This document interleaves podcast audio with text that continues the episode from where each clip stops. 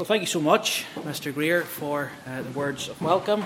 I want to thank uh, the Youth Fellowship, the committee, uh, the oversight for the invitation to be here. It's a privilege to be here, and we trust that we'll know the Lord's blessing. As Mr. Greer has said, I know you've been praying for these meetings, and I have to say, I've encouraged myself, even in our own pre service prayer meetings today. You can be encouraged that the people in Rasharkin are praying for you, and the young people in Ballam, Ballam, I was going to say Ballymoney, that would be wrong, Ballymena that uh, the Lord will come and touch your hearts and my heart as well and speak to each one of us. But Levitic- Leviticus chapter 1 is where we're reading from uh, this evening.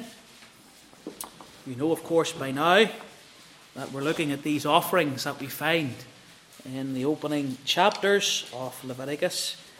And this evening we come to chapter 1 and we want to look at the burnt offering. And we see all the detail of the burnt offering is laid out for us in this chapter. Leviticus chapter 1, we'll begin to read at the opening verse. And the Lord called unto Moses and spake unto him out of the tabernacle of the congregation, saying, Speak unto the children of Israel, and say unto them, If any man of you bring an offering unto the Lord, ye shall bring your offering of the cattle, even of the herd, and of the flock if his offering be a burnt sacrifice of the herd, let him offer a meal without blemish. He shall offer of it of his own voluntary will at the door of the tabernacle of the congregation before the Lord. He shall put his hand upon the head of the burnt offering, and it shall be accepted for him to make atonement for him. And he shall kill the bullock before the Lord, and the priests, Aaron's sons, shall bring the blood and sprinkle the blood round about upon the altar that is by the door of the tabernacle of the congregation. And he shall flay the burnt offering and cut it into his pieces. And the sons of Aaron the priest shall put fire upon the altar and lay the wood in order upon the fire. And the priests, Aaron's sons, shall lay the parts, the head, and the fat in order upon the wood that is on the fire which is upon the altar. But his inwards and his legs shall he wash in water, and the priest shall burn all on the altar, to be a burnt sacrifice, an offering made by fire of a sweet savour unto the Lord. And if his offering be of the flocks, namely of the sheep or of the goats, for a burnt sacrifice, he shall bring it a meal without blemish, and he shall kill it on the side of the altar northward before the Lord and the priests, Aaron's sons, shall sprinkle his blood round about upon the altar. He shall cut it into his pieces, with his head and his fat, and the priest shall lay them in order on the wood that is on the fire which is upon the altar. But he shall wash the inwards and the legs with water, and the priest shall bring it all and burn it upon the altar. It is a burnt sacrifice, an offering made by fire, of a sweet savour unto the Lord. And if the burnt sacrifice for his offering to the Lord be of fowls, then he shall bring his offering of turtle doves or of young pigeons. And the priest shall bring it unto the altar, and wring off his head, and burn it on the altar, and the blood thereof shall be wrung out on the side of the altar. He shall pluck away his crop with his feathers, and cast it beside the altar on the east part, by the place of the ashes. He shall cleave it with the wings thereof, but shall not divide it asunder. And the priest shall burn it upon the altar, upon the wood that is upon the fire. It is a burnt sacrifice, an offering made by fire of a sweet savour unto the Lord. Amen. We end there, close of the chapter, and we trust the Lord for help. Let's just bow briefly in a moment before we come to the word of God. Eternal and loving God in heaven, we thank and praise Thee again this evening for all of the young people that are gathered in to Thy house tonight. We thank Thee, O God, for the desire that Thou hast placed within their hearts to be in the house of God tonight. And we recognize, O God, that is entirely of Thyself, because left to our own devices, we would have no interest in Thee or in Thy word. We bless Thee, O God, for these young people. And we pray, O God, that Thou would speak to every heart. We pray that Thou wouldst give much help. We recognize, O God, that the flesh can grow weary later on in the day. We pray for help. We pray that thou wouldst open up our understanding. Open up our eyes that we may see wondrous things out of thy law. O God, come down and touch every heart. Give me help. Give me, O God, that live coal from off the altar. Take away the fear of man. Steady me, O God, and help me to speak well of my Saviour. And may he be uplifted in this place. And may we feel thee moving in our midst tonight, O God. Oh, help us. For it's in Jesus' name we pray. Amen. Amen. Well, young people, you probably don't need me to tell you that a lot of Christians will steer away from certain books of the Bible. And Leviticus has got to be one of those books. They look on and they say, well, this is a book that contains so many rules and regulations. Many rules and regulations that revolve around the, the ceremonial law of the Old Testament. And so these rules and regulations, they don't directly impact me or how I live my life or how I worship the Lord, and therefore they will steer away from that book of the Bible. That's often the case, I believe, with Leviticus. People, on the other hand, maybe they find it challenging. There's a lot contained in this, there's a lot of detail. It's difficult for us to breeze over it quickly and to keep going. If we're really going to understand, we've got to pause and we've got to take time.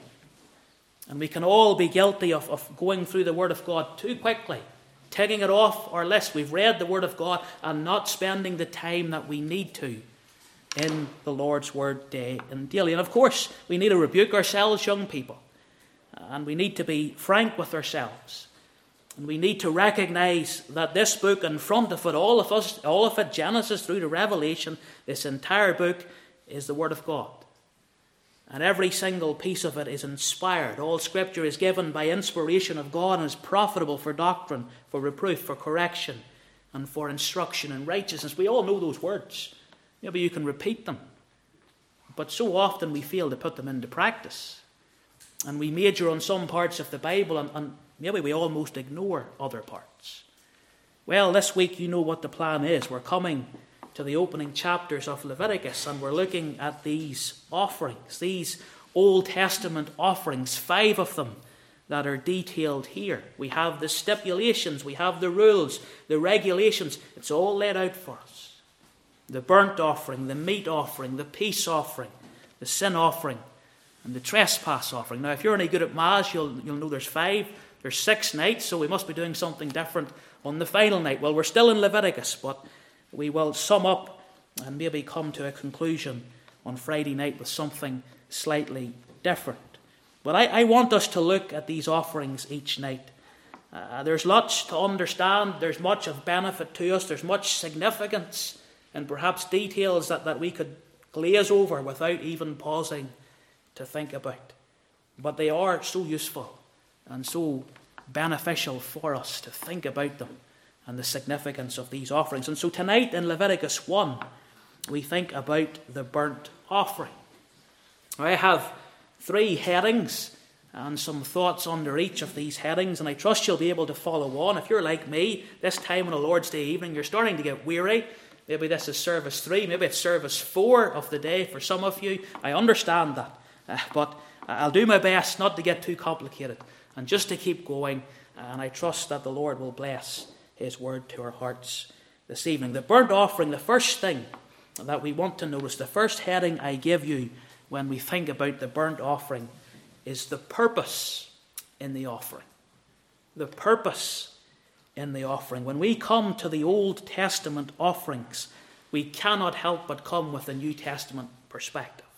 In many ways, these offerings are foreign to us. We, we do not practice these offerings anymore. No one in living history has practiced these offerings. And we see there are five of them. It's easy for us to get confused the one with another. It's natural for us to ask questions. So we need to get to the heart of these, and we've got to ask this question at the outset what's the purpose?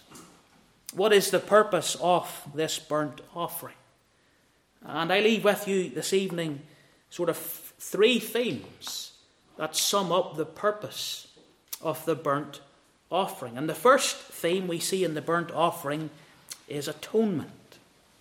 It's atonement. Now, the burnt offering is not the sin offering, and it's not the trespass offering. We'll come to those in a few days' time.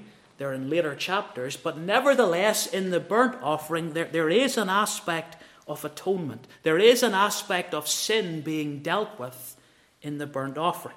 If you look at verse 4 of Leviticus chapter 1, it says, And he shall put his hand upon the head of the burnt offering, and it shall be accepted for him to make atonement for him. And what do we see there? We see the individual who brings the offering. He brings the animal and he places his hand upon the head of that animal that will be killed and offered unto the Lord. And that signifies a transfer of guilt from that individual who brings the offering onto the animal itself. The individual is identifying with that animal. He's identifying that this animal will be killed and offered in his own room instead. And so there is an aspect of atonement here. The individual that offers is, is recognizing their own sin, recognizing that a price must be paid for their sin. And symbolically, the sins are, are placed on that animal, and that animal will pay the price. In verse 4, we, we actually have that word atonement. Now, that word atonement in verse 4, it means to cover. It does not mean to remove, but it means to cover. You see, the blood of all of the animals in the Old Testament scriptures, it was typical. What do I mean? It was a type. The blood of all the animals in the Old Testament scriptures could not remove the sins of men and women, but it pointed forward to the Lamb of God that once for all sacrificed the Lord Jesus Christ and his blood that was shed on Calvary. And so when the Old Testament believers brought these offerings and the blood was shed, they're looking forward in faith to the Lord Jesus Christ, the Lamb of God, which taketh away the sin of the world. Hebrews 10 and the verse 4 reminds us it's not possible that the blood of bulls and of goats should take away sin. It's all pointing forward to Christ's blood, because only his blood can wash away our sins. And so we see when we think about the purpose of the burnt offering, there's an aspect of atonement here. But we see something else here when we think about the purpose, and that's acceptance. There is acceptance. Look again at verse 4. And he shall put his hand upon the head of the burnt offering, and it shall be accepted for him to make atonement for him. It shall be accepted for him to make atonement for him. The offering is accepted. And because the offering has been accepted, then the one who brings the offering is accepted as well. There's acceptance. That individual that brings the offering is not accepted because of who he is or what he is. He is accepted because the offering has been brought in his place. The offering is accepted in his place. And again, that leads us immediately to think of our Saviour, to think of his once for all sacrifice for sin. We have acceptance with God as Christians, not because of who or what we are in and of ourselves, but because of who and what we are in Jesus Christ. We have acceptance with God as Christians because of Jesus Christ, because of his once for all offering for sin, which was acceptable to God the Father. And therefore, those of us who are saved, those of us who have recognized our sin, look to the Lord Jesus Christ in faith and repentance, called out for salvation.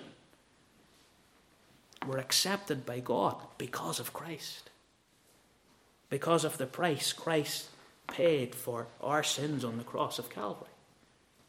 And so, in the shedding of Christ's blood, Christ made atonement for our sin but he also ex- uh, secures acceptance for us.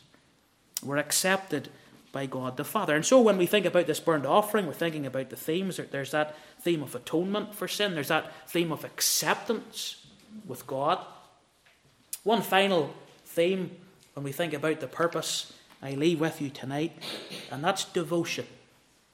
This theme of, of devotion is seen in the burnt offerings. You see, it's significant here whenever we read the details in chapter 1 that every part of the animal was offered in the burnt offering.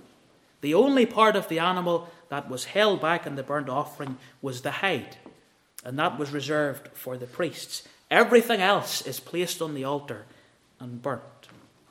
The animal that had to be offered had to be the very best animal the individual had, and it was offered voluntarily. Does that, young people, not speak to us of, of total devotion to the Lord? Wholly placing everything, the very best that we have, on the altar, giving it all over unto the Lord and holding nothing back. And so we see this theme of devotion when we think about the purpose of the burnt offering atonement, acceptance, devotion. These themes are all there when we think about the purpose of the burnt offering. The second heading I give you this evening that helps us to understand the burnt offering is this the regulation in the offering. The regulation in the offering. And there can be no doubt there is much regulation, there's much detail here. God regulates in chapter 1 how the burnt offering is to be carried out. Look at verse 3. If his offering be a burnt sacrifice of the herd, let him offer a meal without blemish. He shall offer it of his own voluntary will at the door of the tabernacle of the congregation before the Lord. We, we notice specifics about this offering. The burnt offering is to be a meal, and so it's to be the stronger of the sexes. It is to be without blemish. That's what, what verse 3 says. They could not simply bring a substandard animal. It wasn't the case where you looked out on your flock and you saw an animal that maybe you didn't need. Maybe there was some flaw in that animal. Maybe it had an ailment. An animal that wasn't worth very much, less desirable. And you pick that animal and say, Well, I'll offer that to the Lord. That's not the way it worked. It was to be the very best animal the individual had. It was to be a strong, a healthy male animal, an animal that was sturdy, an animal that was valuable. A valuable animal was to be offered in the burnt offering.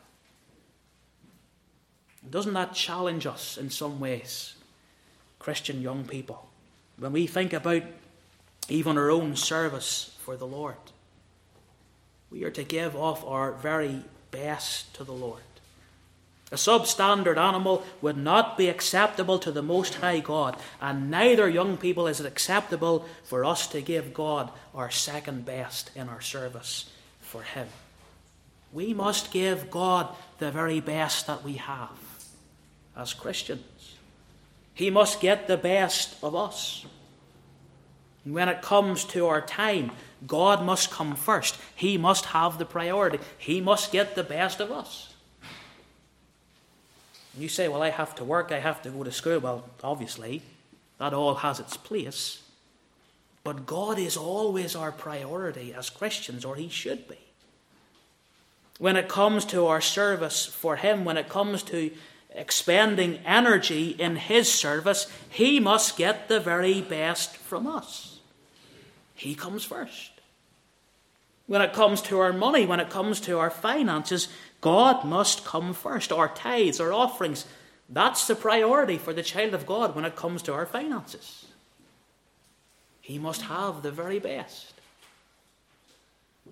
You say, well, for me, my time is valuable and my plans for my life, that's what's valuable to me. Well, that's exactly what must be offered to the Lord and surrendered to Him. He must have what is most valuable in your life. Whatever He desires, He must have it. We ought to be willing, as Christians, never give the Lord the remnants of your life, Christian young people. Don't give the Lord the remnants, give Him the very best the very best that these people had in terms of flocks and offerings, that was what was offered unto the Lord. And Christian young people, that applies to us. Let's apply it to ourselves. The very best that we have in everything in life, that goes to the Lord. He comes first, He's the priority. We've already indicated that This offering in chapter 1, the burnt offering, was a voluntary sacrifice. That's what verse 3 says. It's voluntary. And I ask you, child of God, young person, are you gladly giving of your best unto the Lord? Is there that gladness? Do you voluntarily do it, or do you do it because it's expected of you? Are you cheerful in giving the best that you have in every avenue of your life to the Lord? Or is it something that begrudges you, that, that is a burden to you? And so, even in this regulation, there's, there's application for the child of God, even today. You'll notice whenever we look at the regulations here that, that provision is made for everyone. And so a bullock could be offered. You had a lot of money, you're fairly wealthy in, in Bible times and in the Old Testament times, you could offer a bullock. Maybe you're not so wealthy. Maybe you're middle class. Well, you could offer a ram. Maybe you're poor. Well, you offered a bird, or some birds, turtle doves, or young pigeons. Whatever your station in life, you offer the very best that you have. And that's what we see here. Whatever your station in life, you offer the very best that you have. Now, you apply that to yourselves, Christian young people.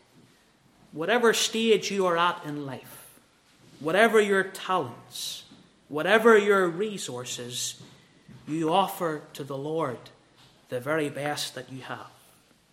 You put it all on the altar. Think about that little boy with the five loaves, two fishes. He didn't have much. And it's handed over to the Lord Jesus. And what a work the Lord Jesus Christ did with those five loaves and two fishes. You give what you have to the Lord. You'll notice in the burnt offering, as we've already said, it was entirely burnt, nothing was held back. The whole sacrifice consumed upon the altar. Look at verse 9. But his inwards on his legs shall he wash in water, and the priest shall burn all on the altar. The entire sacrifice is consumed. The entire sacrifice is given over unto the Lord. And when we apply that to our lives, Christian young people, we're reminded that everything must be on the altar. Everything must be surrendered to the Lord. Whatever He wills with us, with our family, with our friends, with our lives, with our resources, with our finances, however far you want to go, it all, all on the altar.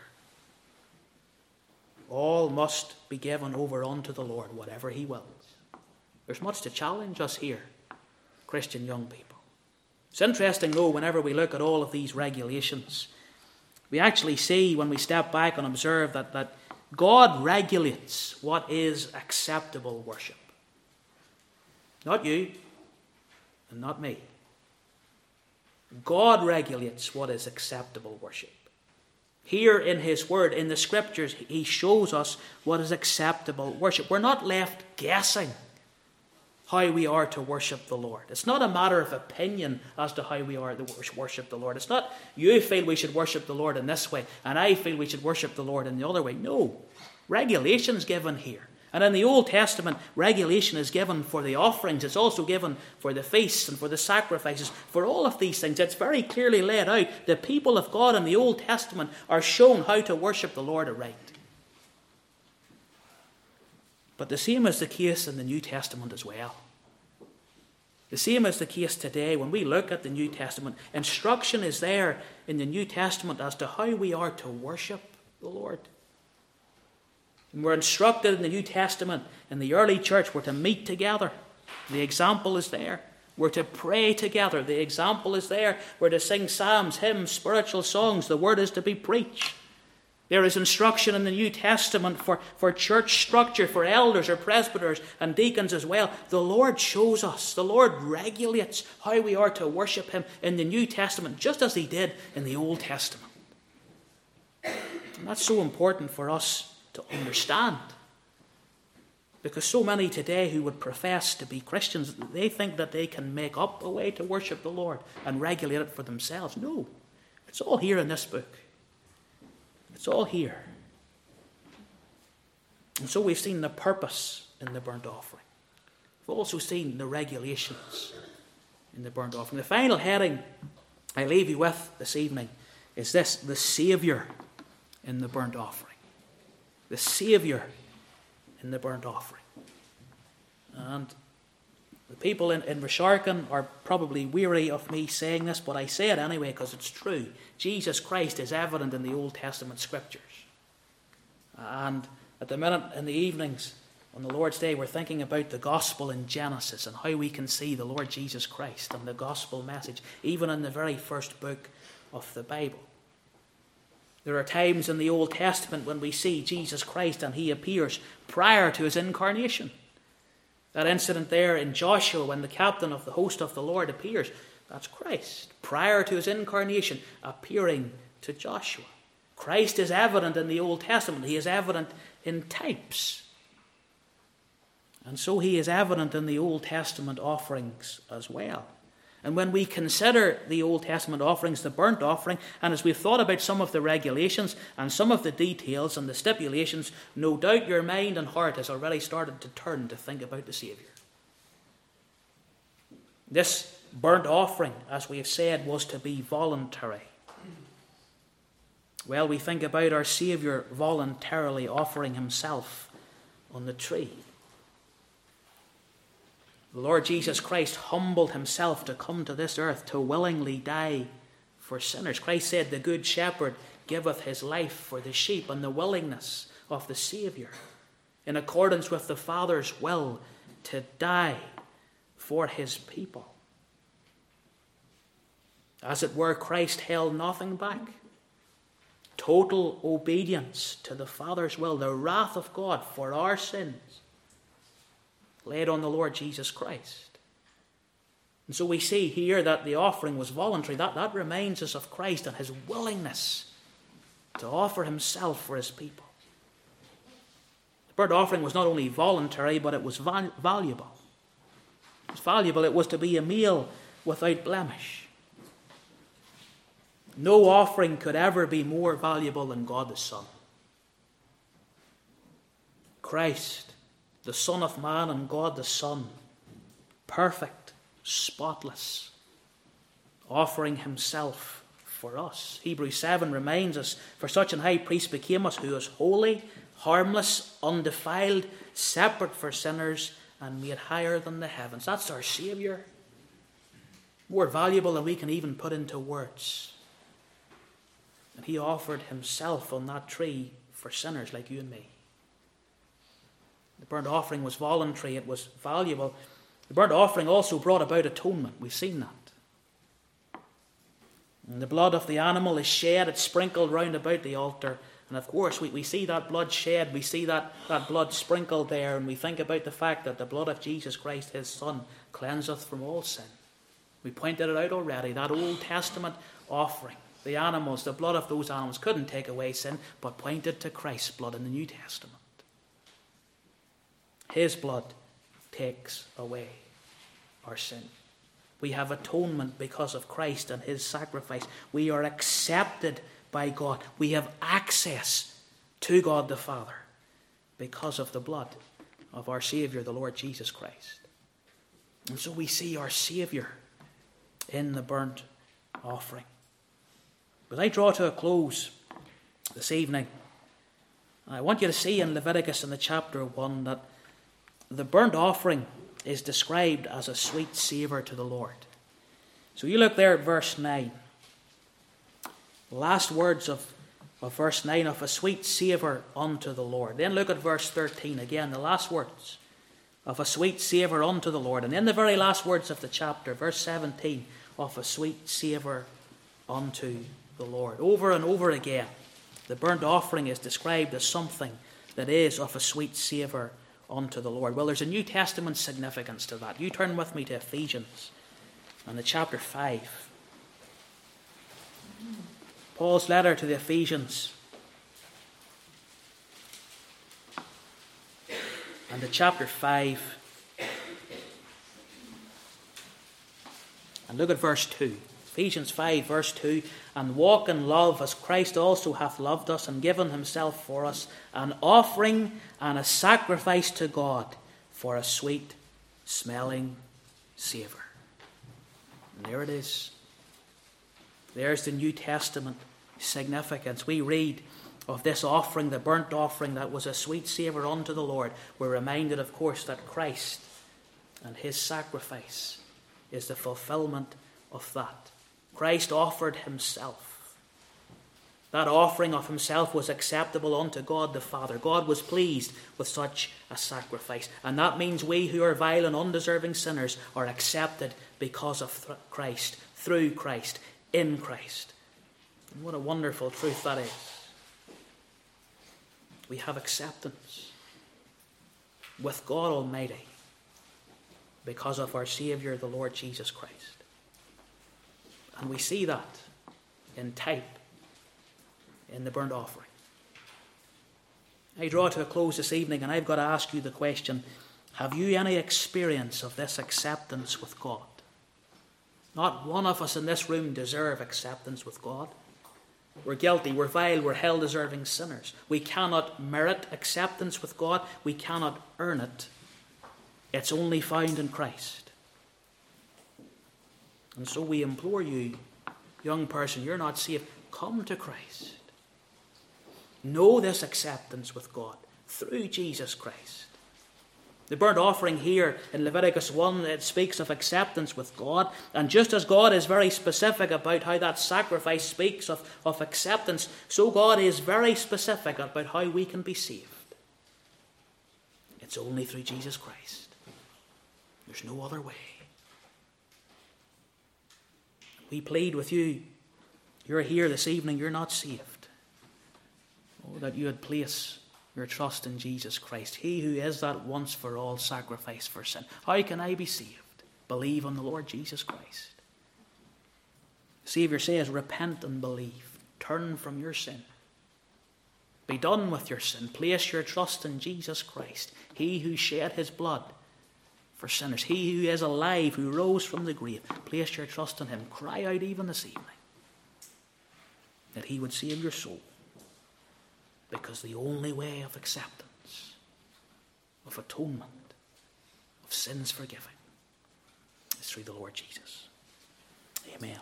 The Lord bless his word to our hearts this evening. Let's just bow in a moment's prayer and conclude our meeting together.